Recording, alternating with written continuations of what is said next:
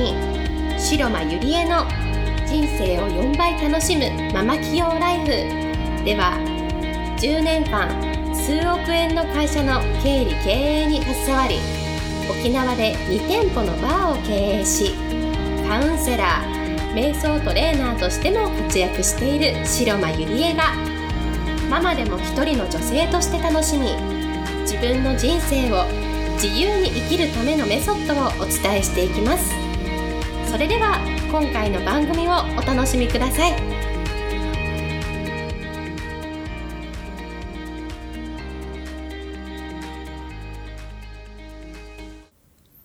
皆さんこんにちは、白間入江です、えー、今日もポッドキャスト始めていきたいと思います。えー、今日のテーマは、お金の豊かさを呼び込む方法というね、えー、お金をテーマにしていきたいと思います。で、今の、えー、世の中ですね、あのー、会社を辞めて自分で独立して何か仕事をやっていきたいっていう人が結構多くいて、でもね、実際に独立したけれども、なかなか稼ぐことができない。どうしたら、こう、お金を稼ぐことができるんですかっていう、まあ、質問もいただいているので、今日はお金のテーマで皆さんにシェアしていけたらなと思うんです。で、やっぱりその世の中には、例えば同じ仕事をしていても、まあ極端に言えば年にね、多く稼ぐ人もいれば、まあ数百万稼ぐ人、またはそれに満たない人、本当に様々いると思うんですね。じゃあこの違いはなぜ生まれるのかって言った時に、もちろんその人自身のスキルとか経験とか人脈とか、これまでのね、その人自身の人生っていうもの、そのものももちろん大事になってくるんですけれども、えー、もっと大事なことがあるんですね。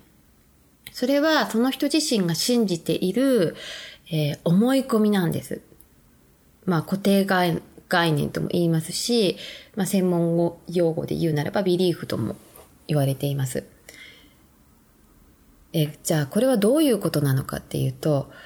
例えばね、えー、今までその お給料をずっともらう方をね、15年間やってきて、いきなり自分でね、お金を生み出すことをしなきゃいけなくなるわけです。その時に自分は、え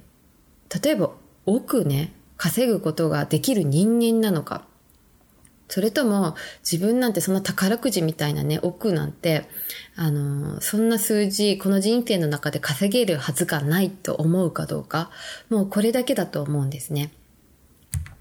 で、あのまあ私のね、経験、実体験の方が一番こう響くと思うので、あの、シェアしますと、実は私の思い込みというのが、まあいろんなあるんですけれども、唯一自分でいい思い込みだなって思うのが、私は人生においてね、お金には一生困らないって思って生きてきてるんですよ。そして、私私は自由に好きなことをやって、こう生きていくっていうふうにもうずっと思って、思い込みですよね。もうこれもただ単に、単に自分の勝手な思い込みなんですけれども、まあそうや、そういう思い込みがあるからこそ、まあ子供がいてもね、結婚しても、まあ自由にいろんなことをや、やらせていただいてるし、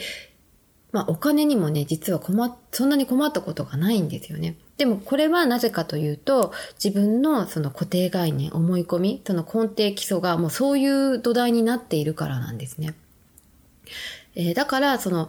えー、会社員に勤めて一定のお給料だけでやろうという思い込みは全くないですし、こう自分で何かやって、え起業してこうお金をもらう方が全然面白いと私は思っているので、もう土台にそういう基礎ができているんですね。で、まあ、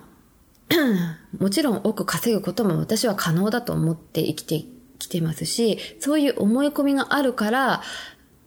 なんでしょうね。なんかこうお金にはこう困らないこう人生を歩んできたかなと思うんです。これは自慢でも何でもなくって、皆さんにもそういう思考にもなってほしいなと思うし、本当にこの思考を持てるかどうかで、私はそのお金の豊かさを本当に呼び込むんじゃないのかなと思うんです。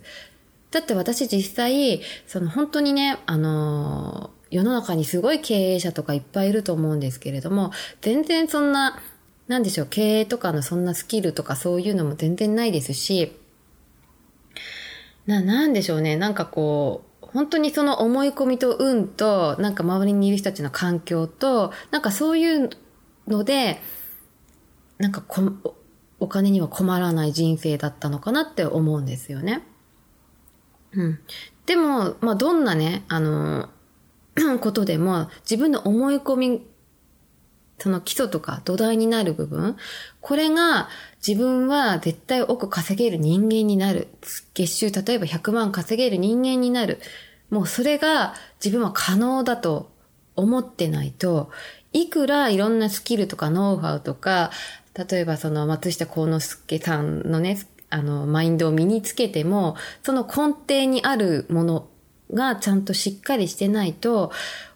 本当のお金の豊かさっていうのは呼び込めないと思うんですね。自分はもう会社勤めの一定の給料のお給料しか、えー、もらえない人生だと思っていれば、やっぱりそういう行動になってしまうので、それが自分の人生を作ってしまう。うん。その、自分の思い通りの、その現実が、こう、結局は作り出されるわけなんですよね。うん。だから自分はお金には一生困らないとか、私は自由なんだとか、まずこの思い込みっていうのを自分の中でこうぎっしりこうお金のブロックっていうのを外してね、どんどんどんどん自分はお金を受け入れられる人間だっていうのを落とし込んでもらいたいんですよ。